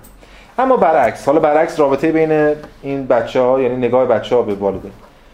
حرمت نهادن فرزندان به والدین متأثر است از تأثیر عاطفی درک این حقیقت که پدیدار شدن خودش، حالا یا خودشان، اینجا شام بعد بزنیم چون فرزندان جمع کرد، پدیدار شدن خودشان یا امر در خود را در یک دیگری نابود شونده دارد و برای خود بودن و خودآگاهی مختص به خویش را تنها از طریق جدا شدن از سرچشمه یعنی والدین به دست می آورد. ببینید پس اینا به این دلیل که نگاه میکنم میدم پدیدار شدن این تاثیر عاطفی درک این حقیقت است که پدیدار شدن خود این فرزندان اون امر در خودش رو در یک دیگری نابود شونده داره. دیگری نابود شونده یعنی کی؟ یعنی والدین. یه دیگری که ما رو ایجاد کرده خودش نابود شونده است و برای خود بودن و خودآگاهی مختص به خویش را همین فرزندان از کجا دارن؟ تنها از طریق جدا شدن از سرچشمه یعنی والدین به دست میآورند. نوعی جدایی که در آن این سرچشمه خشک میشه، ماهیتش اینجوری، سرچشمه شما از جدا میشه، این رود یا هر چیزی است، آب و اون خودش خشک میشه. خب پس یه رابطه در دو سطح نسبت‌ها رو توضیح داده، یه در موردش صحبت کرده، یکی نسبت زن و شوهر با هم دیگه، یکی هم نسبت والدین و فرزندان. اما اون چیزی که برای هگل مهمه و احتمالاً همه شما میدونید که چرا براش مهمه، اون رابطه دیگره، یعنی رابطه خواهر و برادر. هگل میخواد اینجا یه توضیح، یک توجیه متافیزیکی ارائه بده که برای اینکه چرا رابطه خواهر و برادر منحصر به فرد. هر دوی این نسبت‌ها در چارچوب گذار و نابرابری جنبه‌هایی که به آنها محول شده است میمانند. اولاً نابرابری، گذار و نابرابری. گذاره که دیدیم از اون میاد بین، هم رابطه زن و شوهر گذاره در فرزند، همین که رابطه بین پدر و مادر و فرزند هم بازجور گذاره که سرچشمه خوش میشه، و همچنین نابرابری یعنی اون چیزی که شما یعنی اون چیزی که داده میشه گرفته نمیشه، اون به دیگری باید داده شه. توالد، روند بقای نسخ‌ها و تکثیر، اینا مشکلشون اینه. اما نسبت نیامیخته، نیامیخته میخواد بگه هیچ رابطه جنسی وجود نداره اینجا دیگه، میان خواهر و برادر حاصل میشه. نابرابری که نابرابری رابطه زن و مرد برنمیگرده، نه نه اینجا نبود اصلا. بله اصلا نبود دیگه. اول اولش که میگه زن و شوهر، میگه هر دوش، بله هر دو نابرابری وجود داره، هم زن شوهری هم والدین فرزند. بله بله بله میخوام بگم رابطه بین زن و شوهر یعنی مرد و زن بودنشون اینجا نابرابری وجود نداره. برای هگل اشاره کردم بازشناسی متقابله، نابرابری به این معنا که اینجا این تجلی این رابطهشون برمیگره به یک دیگری و این دیگری از دست میره. آره حداقل میگم اینجا تو پدیدارشناسی رو توی عناصر فلسفه حق هگل جملات صریحی داره که شاید این مقدار گرایش زن ستیزانه توش باشه، حتما هم هست. مثلا امر کلی رو مثلا حتی اونم باز در گفتمان یونانی میشه یه تلاشایی کرد بر توجیهش، ولی تو پدیدارشناسی رو اصلا اینجور نیست. و اتفاقا ما میبینیم که هگل از زن دفاع میکنه حتی در برابر به معنا. خب ببینید پس آره نسبت نیامیخته میان خواهر و برادر حاصل میشود. آنها هم خونند اما خونی که در آنها به آرامش و تعادل رسیده است. آرامش و تعادل این هر دو تا محصول اون تنش بودن. تنش یعنی رابطه جنسی عاطفی، نمیدونم میل زن و شوهر که منجر به رابطه جنسی میشه و تولید مثل. ولی در خود اینها این رابطه زن و مرد که اون بالا تنش و رابطه جنسی بود، اینجا رابطه زن و مرد در قالب خواهر و برادر به یک آرامش و تعادلی رسیده است. در نتیجه آنها برخلاف زن و شوهر به یکدیگر میلی ندارد. میل اینجا منظور میل جنسیه. من اینجا تو کروشم آوردم جوتا لوست دیگه یکم بچه جنسی داره. و منیز برخلاف والدین و فرزندان این برای خود بودن را به یکدیگر ندادند یا از یکدیگر نستاندند. خب روشن. بلکه در نسبت با یکدیگر فردیت‌های آزاده. اینجا پس هگل داره در مورد رابطه تأکید میکنه روی رابطه خاص برادر خواهری و میگه این ب... یک بحثای مفصلی مطرح میکنه در مورد که برادر خواهری چرا میتونه نماینده اون دوگانه‌ای که ما خواهیم نشون خواهیم در مورد همین زندگی و غیر زندگی حکومت و خانواده، چرا برادر خواهری میتونه نماینده این ماجرا باشه. باز دوباره اینو ادامه میده. حالا من یه تیکه هایش هم آوردم اینجا ترجمه کردیم که مثلا میگه که هر هر شوهر و فرزندی در واقع یه شوهر و فرزند که از یه فرآیند طبیعی حاصل شد. میخواد یعنی خاصی سطح پایین‌تری در خانه موجود در بستر و زمینه اخلاقی عرفی سخن بر سر این شوهر و این فرزند نیست، بلکه بر سر یک شوهر و یک فرزند به طور کلی است. برای هر زنی باید شوهر کنه، هر مردی باید زن بگیره. یه زنی حالا حالا این الان وقتی ازدواج میکنن باید بچه دار بشن، حالا بچه‌ای بیاد. ولی برای خواهر و برادر یه خواهر یا یه برادر نیست، بلکه مشخصاً یک رابطه متعین اینجا وجود داره. در خانه جام بحث کردیم، در خانه همین موجود در بستر اخلاق عرفی که الان در موردش صحبت کردیم، نه احساس بلکه امر کلی است که این نسبت‌های امر زنانه برام مبتنی است. این که میگه یک خواهر و برادر به چه معنا، ببینید من یه نقل قولی بیارم قبل از اینکه این بحث رو ادامه بدیم. از خود نباز این بخش آخرش هم بخونیم بعد نقل قول از آنتیگونه بیاریم که این بهم پیوند می‌خوره. ببینید بخش آخرش، اما برادر برای خواهر به طور کلی ذاتی آرام و برابر است. بازشناسی خواهر در برادر خالص و با هیچ گونه رابطه طبیعی نیامیخته است. در نتیجه این در این, تب... در این نسبت خواهر و برادر دیگر لا اقتضا بودن تکینگی و حدوث اخلاقی عرفیان وجود ندارد. این تکینگی و حدوث برمیگرده به همون یه شوهری یا یه دونه مثلا فرزندی که اینا اتفاق افتاده برای اون پدر مادر، بلکه دقیقه خود تکین بازشناسنده واسناخته میتواند در اینجا حقش را ابراز کند، زیرا با تعادل خون و رابطه آری از میل جنسی پیوند خورده است. در نتیجه فقدان برادر برای خواهر جبران ناپذیر است و وظیفه خواهر در قبال برادر بالاترین وظیفه است. ببینید هگل داره دفعه میزنه انگار جاده خاکی دیگه، یعنی آنتیگونه اینجا داره میخواد این ارتباط. ببینید در خود آنتیگونه حالا ما وارد خود ماجرا و داستانش خواهیم شد. آخرین جلسه یا اول جلسه بعد ما روایتی هم از ماجرا میدم، ولی خود اینجا یه بحثی داره آنتیگونه با خواهرش، حالا تو زندان دارن دعوا میکنن، خواهر میگه آقا ول کن، اینم میگه نه، داره از برادر دفاع میکنه دیگه. بعد اونجا آنتیگونه در واقع که ما به اون بحثا میرسیم، بعد داره با کرون بحث میکنه و بعد اینو میگه، میگه که برادرم به جنازه برادرش داره جوری میگه، خاکش کرده اون ماجرا که حالا بهش میرسیم. برادرم تو گوهر بی همتای من بودی، محبوبتر از شوهر، محبوبتر از فرزند. پس معلومه هگل داره به این اشاره داره به. تنها به خاطر تو زندگیم را فدا کردم و هیچ موجود دیگری سزاوار چون این ایثاری نبود. اگر شوهری بمیرد میتوانم دیگری را برگزینم. استدلال اینه دیگه. و نیز میتوانستم به فرزند دیگری زندگی ببخشم. اینه که اگر الان من آنتیگونه اگه شوهرم بمیره میتونم شوهر دیگه بگیرم، اگه بچه‌م بمیره میتونم بچه دیگه بیارم، ولی وقتی برادرم بمیره من نمیتونم برادر دیگری بیارم. ولی تو را برادر نازنینم با پدر و مادری مرده که طبق جبر طبیعت باید اتفاق میافتاد برای ابد از دست دادم.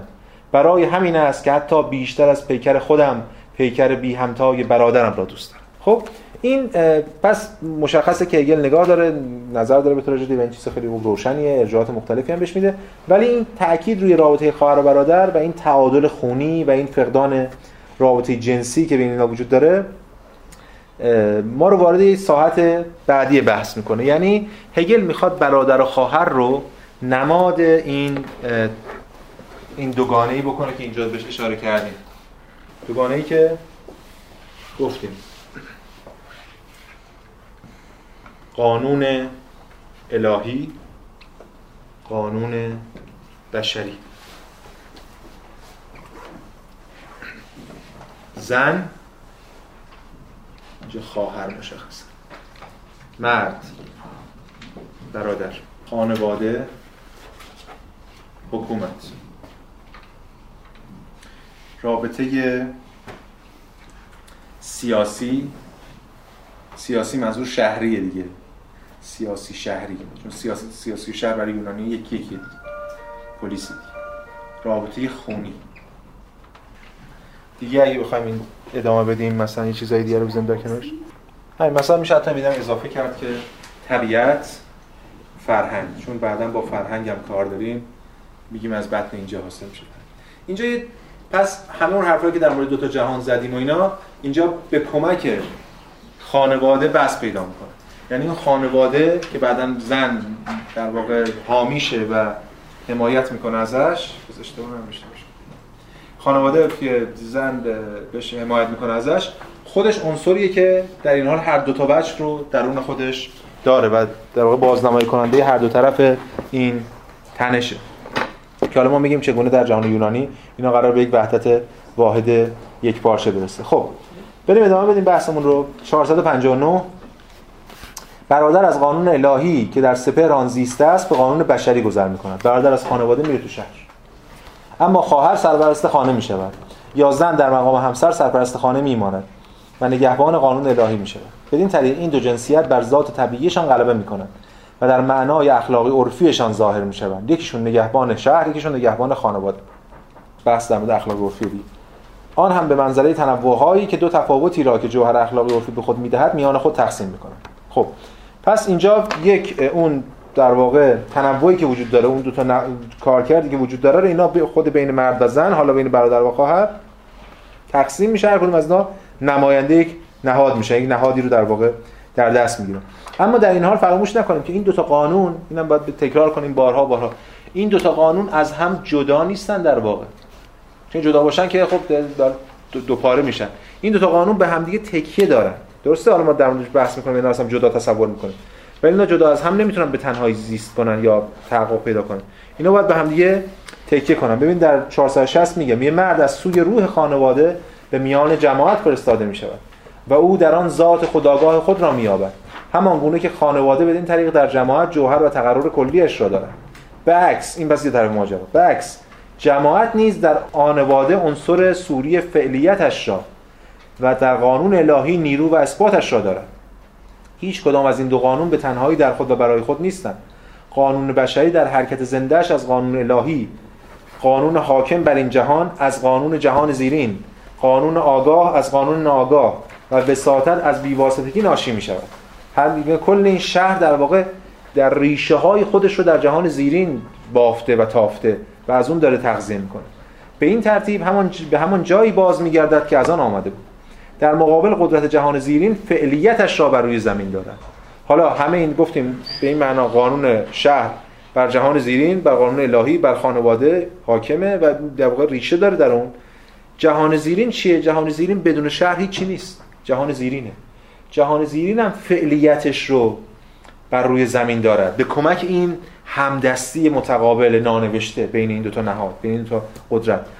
این قدرت از طریق آگاهی به وجود متعین و فعالیت بدل می شود. یعنی ببینید یه بار نمیخونیم، این قدرت، قدرت جهان زیرین چجوری در شهر حاکم میشه؟ از طریق آگاهی افراد، از طریق آگاهی افراد، یعنی ایمان دینی افراد تبدیل میشه به وجود متعین و فعالیت.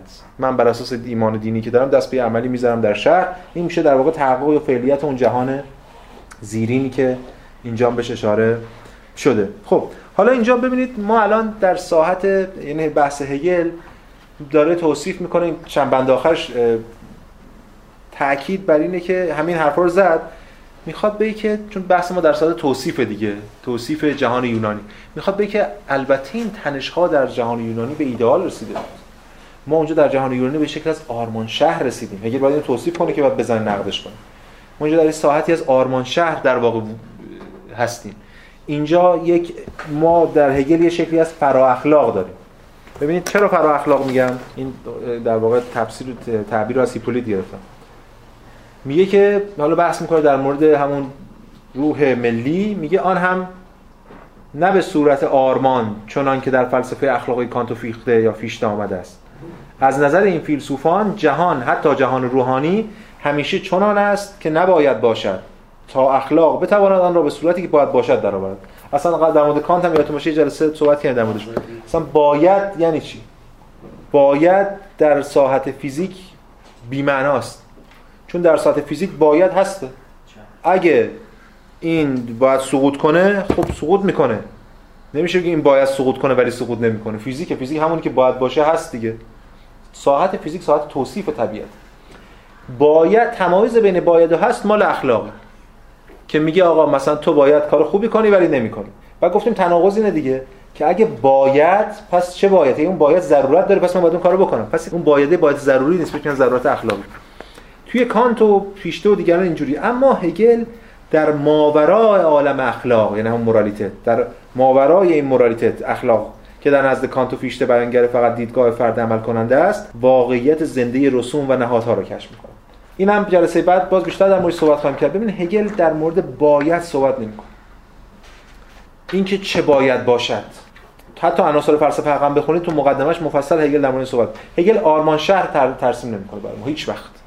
هر کس بیاد آرام آرمانشهر تصویر کنه هگل نقدش میکنه. مثلا بحث رودس دیگه، رودس اینجاست، همینجا بفر.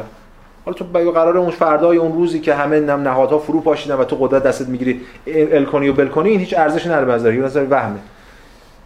مسئله اینه که فلسفه سیاسی هگل همواره از اکنون آغاز میشه و اکنون هم به مسابقه باید هگل نگاه میکنه، یعنی ساختارها رو میبینه. این به همین دلیل میگیم در یک ساعت فرا اخلاقه و اینجا هم در ساعت فرا اخلاق میبینه، یعنی یک کل آرمانی، یک هماهنگی.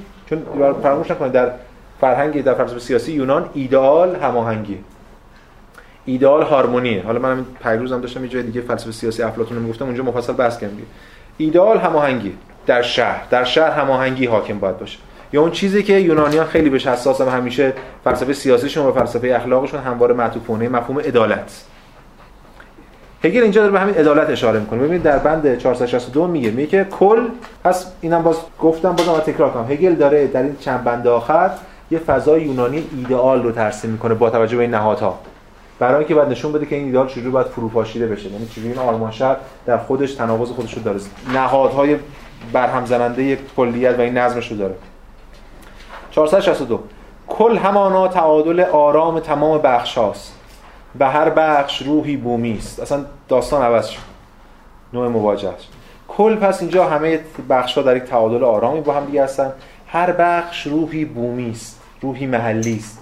انگار یک روحه که یک گوشه‌ای هست و تجلی بومی پیدا کرد که رضایتش را برای خیش نمی‌جوید بلکه درون خیش دارد. یعنی از پیش این درون خیش یه رضایتی داره در کل، زیرا خودش در این تعادل با کل به سر می‌برد.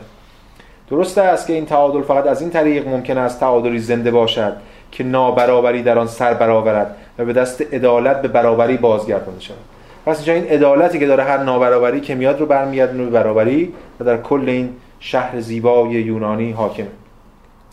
اما عدالتش حالا چی؟ عدالتش نه ذاتی بیگانه واقع در ماورا مثل یک قانون یا یک دست خدا یا چیزی که عدالت رو بخواد اعمال کنه، و نه فعلیت ناظر بر حق بازی، خیانت، ناسپاسی متقابل و غیره، فعلیتی که شایسته نام عدالت نیست. خیلی از این در واقع بحث‌های سیاسی، فلسفه سیاسیه که مطرح بود در زمان خود هگل، هگل داره اونا رو با این میزنه که اینا چیزی نیستن جز حق بازی و خیانت و اینا. فعلیتی که شایسته نام عدالت نیست و حکم را به شیوه حدوث فاقد اندیشه به منزله پیوندی درک ناشده و عمل و قصوری ناآگاهانه اجرا خواهد کرد. این در واقع نقد نظام‌های سیاسی، حالا به ویژه نمونه علاش مونارشیه، حدوث دیگه. امکان داره این شاه خوب باشه اون شاه بد باشه، امکان داره دموکراسی دموکراسی اینا رأی بدن به این ور یا رأی ندن. این عدالت اونجوری نیست، بلکه این عدالت به منزله عدالت ناظر بر حق بشری، عدالتی که برای خود بودنی را که از تعادل میبرد، یعنی استقلال طبقات و افراد را به درون امر کلی باز میگرداند. این عدالت که اینجوریه حکومت یک ملت است، حکومتی که برای خودش فردیت کنونی ذات کلی و اراده خودآگاه راستین همگان است. این یه تصویر، خب بله به یه مقدار تفاوت داره با این بحثی که تا حالا کردیم، یه تصویر ایدئال ایجابی از کل این عدالتی که حاکم بر شهر و تمام اجزا رو در کنار همدیگه حفظ میکنه و در واقع چیزی نیست جز رابطه هماهنگ، در یک کلام بخوایم بگیم این عدالت چیزی نیست جز رابطه هماهنگ نیروها و نهادها. هماهنگی نیروها و نهادهاست که ما بهش میگیم عدالت، یه عدالتی که در همه جا جاری و ساریه. چهارصد و شصت و سه باز همون تصویر رو ادامه میده. بدین نه قلمرو و اخلاق عرفی در تقررش جهانی بیغش است که به هیچ شقاقی آلوده نشده است. چجوری هگل میتونه این حرفو بزنه وقتی اینجا خودش دو تیکه کرده؟ به هیچ شقاقی آلوده نشده یعنی هیچ تنشی بین اینا نیست، هر کدوم حق خودش رو میدونه، حد خودش رو میدونه و این نیروها و نهادها درست متکثرن اما به یک تعادلی رسیدن.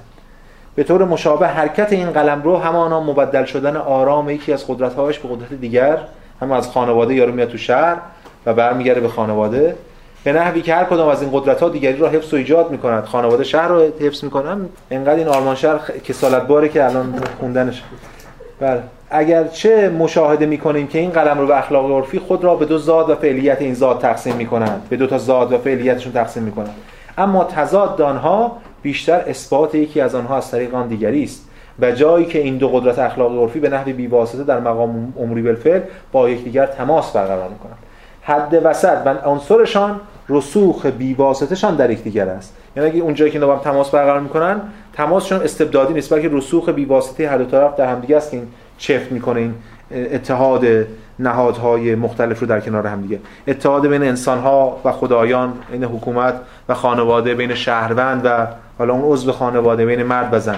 و در نهایت اینا دو تا حرکت نیستن بلکه میخواد بگه کل اینها، همون جمله آخرش اینه دیگه، یک حرکتن، دو تا جنبه از یه حرکت واحدن و این همون هارمونی یونانی دیگه. میگه که اتحاد مرد و زن حد وسط فعال کل را برمی‌سازد و به علاوه عنصری را برمی‌سازد که تجزیه شده به حدهای قانون الهی و بشری به همان اندازه یک پارچگی بی‌واسطه آنهاست که در این دو قیاس نخست که این دو قیاس نخست را به قیاسی واحد بدل می‌سازد و حرکت‌های متضاد، یعنی دو حرکت متضاد داریم، یک حرکت نزولی از فعلیت بدن فعلیت از قانون الهی که خود را در اعضای مستقل سامان می‌بخشد به خطر و حکم مرگ، از طرف دیگه حرکت صعودی قانون جهان زیرین به فعلیت روشنایی روز، یعنی که قانون جهان زیرین فعلیت پیدا می‌کنه در شهر میاد محقق میشه و به وجود متعین آگاه که از میان آنها اولی بر مرد عارض می‌شود و دومی بر زن. کل اینا اینا همه تو معترضه بود دیگه. حرکت‌های متضاد را در یک حرکت واحد وحدت می‌بخشد. این آخرین بند بخش اول، یعنی اون بخش مرد و زن یا توصیف جهان یونانی بود. جهان یونانی توصیف می‌کنه، تنش‌ها و نهادها رو شکل میده ولی آخرش رو با یه وحدت تمام می‌کنه. این وحدت در واقع فریب هگلیه دیگه، میخواد یه وحدتی رو ایجاد کنه که بعد بتونه به شدیدترین شکل ممکن اون رو مورد انتقاد قرار بده. خب جلسه آینده ما بناست که وارد اون بخش بعدی بشیم که این تنش شروع میشه. خب توی اون تنش که هگل ارجاعات مستقیم داره به آنتیگونه، من یه روایت خیلی سریع در چند دقیقه یه روایت کلی از آنتیگونه رو میگم الان، ولی خب امیدوارم که شما اگه حالا احتمالاً اکثرتون میدونید ماجرا رو، ولی اگه نمیدونید حالا این تا هفته بعد بخونید، حداقل من حجمی هم نداره، فکر کنم پنجاه شصت صفحه است کل ترجمه فارسیش، ولی اون بخشایی که به ما ربط داره رو سعی می‌کنم تو این روایت برجسته کنم. تراژدی آنتیگونه خب روشنه، برادر آنتیگونه بر علیه کرون قیام کرده، اینا هم فرزندان اودیپن دیگه، تعداد حکومت از آن منه، متعلق به منه و اونا درگیر میشه با پولینیکوس و پولینیکوس درگیر میشه با کرون و کشته میشه. کشته میشه ولی نکته از اینجا شروع میشه، یعنی تنش از اینجا شروع میشه که جنازه‌ش خاک اجازه نمیدن بکنه چون که باید درس عبرت باشه، چون که قبلا هم چه تاریخمون داریم مرده ها رو بر دروازه میذاشتن برای درس عبرت شدن، جنازه رو اجازه نمیده کرون که خاک بشه و خود آنتیگونه تنها میره جنازه رو خاک میکنه، چون که میدونید مخفیانه میره خاک میکنه و بعد دعوا میشه، همه میان میان آقا چرا این جنازه خاک شد، مگه دستور نده بود کرون؟ بعد کرون آنتیگونه رو در واقع بازداشت میکنه، دستگیری میشه و بعد اون میگه که کرون با آنتیگونه میگه که تو تو با این چشم‌های فرو افتاده اقرار میکنی یا انکار؟ آنتیگونه میگه انکار نمیکنم، من این کارو کردم. و کرون میگه که به سرباز میگه برو هر جایی میخوای بری آزادیشون، اول سرباز بیچاره رو گرفتن گفتن تو مثلا حواست نبود این جنازه‌ش خاک شده. بعد به آنتیگونه میگه که حالا تو بگو ببینم در یک کلام از فرمان من خبر داشتی؟ آنتیگونه میگه البته که داشتم، همه دارن. بعد کرون میگه تو چندان گستاخی که قانون مرا به هیچ میگیری؟ آنتیگونه جوابی که میده دقیقاً تو همین گفتمان. زئوس هرگز چنین نخواسته است. عدالت ایزدان زیر خاک چون این قوانینی برای مردگان ننهاده است. من گمان ندارم که فرمان تو بتواند اراده مردی را برتر از آیین ایزدان بدارد، برتر از آن قوانینی که اگرچه نامدون است ولی هیچ نیرویی نمیتواند پایمالشان سازد، زیرا این قوانین از آن امروز و دیروز نیست. یادتون باشه این نقل قول عیناً ما خود هگل آورده بود در انتهای عقل، یعنی در آخرین جلسه عقل هم نقل قول از آنتیگونه آورده بود. این قوانین مال امروز و دیروز نیست، هیچ کس آغازشان را نمیداند، آنان جاوید هستند. سزاوار است از ترس مردی شایسته عقوبت ایزدان گردم، از ترس تو مثلا اونا منو عقوبت کنن، حتی بدون فرمان تو برای مرگ آمادم. این پس یک تنشی به وجود میاد اینجا که با توجه به این صورتبندی که ما کردیم این تنش تبدیل میشه به تنش مرگ و زندگی، یعنی حتی میشه اینا ادامه داد که این مرگ و این نماد زندگیه. به همین دلیل میگه من آماده مرگم، چون در واقع مرگ مال اون ساحت خدایان زیرینه. و مثلا مسئله مرگ و زندگی جایی هست داره با خواهرش بحث میکنه وقتی بازداشت شده که اون میخواد مثلا اینو از در واقع به راه راست بیاره، می آنتیگونه بهش میگه که به تو میخندم فلان، اون بعد بهش میگه زندگیت را برهان، مرا به یاری تو نیازی نیست. بعد بهش میگه که آنتیگونه من اگه شریک سرنوشت تو نباشم سیاه بختم. آنتیگونه میگه که تو زندگی را برگزیدی من مرگ را، از نظر زندگان خردمندانه بود ولی مردگان حق را به من میدهند. این کاری که من کردم. زندگان هم میگن خب دیوانه است، چرا واسه جنازه یکی داره خودشو زندگی خودشو به خطر میندازه، ولی مردگان که اینجا منظور دیگه تو این گفتمان قانون الهی اینا حق رو به من میدن. به هر حال این اتفاق میفته ولی تراژدی دیگه، خشم خدایان در واقع معطوف میشه به کرون به خاطر این کاری که کرده و اینجا یک بخش خیلی جذابی داره. اگه خواستین حالا خودتون بخونید این بخش رو تمرکز بیشتری کنید که اون پیشگو میاد داره به داره به کرون صحبت میکنه و پیش بینی میکنه اتفاقاتی که میفته. میگه که بله تیرزیاس پیشگو میگه که به خدای فرزندم هر انسانی جاذب خطاست، تنها کسی خردمند و خوشبخت است که خطایش را جبران کند نه آنکه به آن ببالد. از خودرضایی حاصل جز ناشایستگی نیست.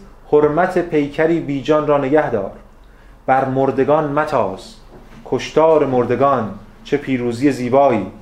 کرون من فدای تو هم، ایزدان چشمهایشان را به من عاریت دادند. کوره دیگه ولی در واقع چشم ایزدان ده چه اسطوره‌ای. این عشق روشنبین من است که با تو سخن میگوید. بعد هر چی میگه کرون نمیپذیره و حتی اینم متهم میکنه و میگه اصلا تو چه حرفی میزنی، من دستور دادم این جنازه باید خاک بشه. بعد آخرش تیرزیاس میگه که باشد تو نیز به نوبه خود بدان که خورشید بار دیگر بر نخواهد خواست مگر آنکه یکی از بازماندگانت کفاره بدنهایی را که از تو ستم دیدند پرداخته باشد. تویی که بدن زنده‌ای را به دل خاک سپردی و بدن مرده‌ای را از خاک برون افکندی. مرده‌ای که از خاک برون میافکنه که معلومه برادر است، زنده به خاک چون آنتیگونه رو زنده به گور میکنه دیگه. تو نظام دو جهان را در هم آشفته‌ای و حق ایزدان مرگ را لگدمال کردی. نه تو بر مردگان توانایی و نه آسمان، آنان قوانین و ایزدانی از آن خود دارند. بعد در نهایت حالا تراژدی دیگه، از اینجای بعد کرون متوجه میشه که آقا نکنم این کارو و شروع میکنه درست کردن کارا، ولی مثل هر تراژدی دیگه همواره دیره برای این کارا و این لعنت پشت لعنت، این بلاها سرش میاد. حالا پسرش خودکشی میکنه، آنتیگونه هم که میمیره، خود در واقع خودکشی میکنه، زنش هم که بعضی که میبینه پسرش خودکشی کرده اینم خودکشی میکنه و همه در واقع تراژدی دیگه، همه در واقع خودکشی میکنن، این به فلاکت و جنون دچار میشه که آخرش هم برمیگرده میگه که آخرین دقیقاً آخرین صحنه آنتیگونه میگه که کرون میگه ببرید مرا، ببرید و سر بی مغزم را برکنید، چشمایم را فلان کنید. و بعد اون آخرش اون در واقع سراهنگ که حسن ختام بحث رو میخونه، اون کسانی که در واقع نماینده موسی ها هستن که در واقع به معنا دارن، اون دختران خردن دیگه، میگه کرون تو بر ایزدان ناسزارندی، آنها کبریای تو را در هم شکستند، توانایی آنان را باز شناس، عدالت آنها را بپ... آنها را بپذیر. خدایان فرمانروایان جهانند و به پاداش این رنج تو را خرد میبخشند که سرچشمه خوشبختی است. پس اینجا توی این تراژدی ما میبینیم که یک انتقامی میگیره، حتی جایی هم از الهگان انتقام اینجا صحبت میکنه که هگل هم دقیقاً اسم اونا رو میاره. انتقام میگیره قانون الهی از قانون انسانی به خاطر که نقض کرده، پا از گلیم خودش فراتر آورده. این شکل انتقام حالا باید ببینیم هفته بعد چگونه هگل میخواد این رو در ساحت متافیزیکال خودش، یعنی گفتمان متافیزیکال خودش در بخش تقصیر و تقدیر با ارجاعات متعدد به آنتیگونه در واقع بیان کنه و اون فروپاشی دولتشهر یونانی رو نتیجه این تنش‌هایی که بین نهادهای مختلف شکل گرفته اونها رو ترسیم کنه. که حالا ما اولش هم یه مقدمه در مورد خود تراژدی من باید بگم، چون هگل یه نگاه خاص نسبت به تراژدی داره.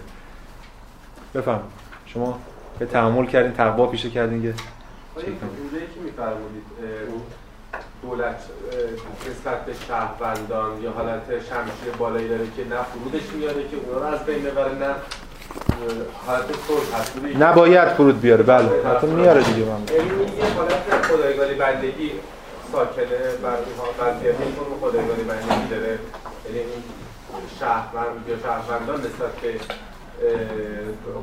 دولت یا حالت بندگی داره. این سوال اولم در ادامه، آیا هر رابطه ای رابطه که میگم یعنی مسلماً طرفینش یا دو تا سوژه، یا اینکه یه طرف دولتی یه طرف سوژه یا سوژه هاست، آیا همه اینا مستلزم نوعی از خدایگان بندگی هست؟ سوال آخر هم اینه که نسبت خدایگان بندگی با بازشناسی متقابل چیه؟ یعنی بازشناسی متقابل آری از هر گونه نسبت خدایگان بندگی یا نه؟ خب این سوال آخر شما رو که اگر هم نمی‌پرسید من مجبورم بهش اشاره کنم، اینه که ببینید پاسخ به این سوال برمیگرده به اینکه من همین الان فکر کنم ببینم که مثلا این بحثا چه نسبتی داره با اون. من میتونم فکر میکنم جواب شما رو میدم، ولی جواب از پیش داده ای نیست. شرط بحث رابطه دو تا خودآگاهی در ساحت هم خودآگاهانه بنده بازشناسی متقابل، یعنی دنبال اینه که خودآگاهیشون تصدیق بشه از طریق خودشون که نمیتونن، باید یه خودآگاهی دیگه اینا رو تصدیق کنه و به همین دلیل وارد نبردی میشن که نبرد خودآگاهانه بنده است. اگر هر رابطه‌ای در تاریخ مثلا بشری، اصلا هر جایی یه رابطه‌ای باشه که معطوف به این بازشناسی متقابل باشه و تصدیق خود از جانب دیگری باشه، میشه شباهتی بین این و خدایگان بنده پیدا کرد. حالا این تصدیق متقابل میشه از طرف جانب بین زن و شوهر باشه، میشه بین والدین و فرزندان باشه، میشه بین خانواده و حکومت باشه، میشه بین فرد و حکومت باشه، هر چی که هست. یه زمانی که دو طرف قرار برابر دونسته بشن، ولی یه زمانی که قرار یه طرف دست بالا رو داشته باشه، طرف دست پایین باشه. ببینید این قرارم که ما میگیم، ببینید اون موقع که اینا در نبرد دو تا خودآگاهی قرار میگیرن که جفتشون یه در هم دستن، که اینا یکیشون دست بالا رو میگیره وقتی یکیشون کوتاه میاد. یادتون هست که یکیشون از نبرد رو میاد بیرون به خاطر که میدونه سرنوشتی نداره، چون اگه بمیره که خودش از دست رفته، اگه دیگری هم بکشه که خود دیگه دیگری نیست بخواد خودآگاهیشو تصدیق کنه. در صورت این نبرد بر اثر جان غلطه یا حالا هر چیزی که من اونجا اشاره کردم، انگار اون که آگاه‌تر زودتر میترسه، ولی برای یکیشونشون میاد عقب نشینی میکنه، اون یکی پیروز محسوب میشه. یکیشون عقب نشینه، اون یکی پیروز محسوب میشه. بعد این نبرد یک نبرد طولی میشه دیگه، نه نبرد ارزی، یعنی رابطه طولی نه رابطه رابطه ارزی. خب پس اونجا هم یه رابطه در واقع دو تا خودآگاهی متقابل بودن با هم دیگه شکل داد. اما ما وقتی در مورد حکومت صحبت میکنیم، ببینید پس تا اونجا که بحث در مورد بازشناسی متقابله، میتونیم بگیم شباهت‌های بین مفهوم رابطه بین شهروند و حکومت و رابطه خودآگاهان بنده وجود داره.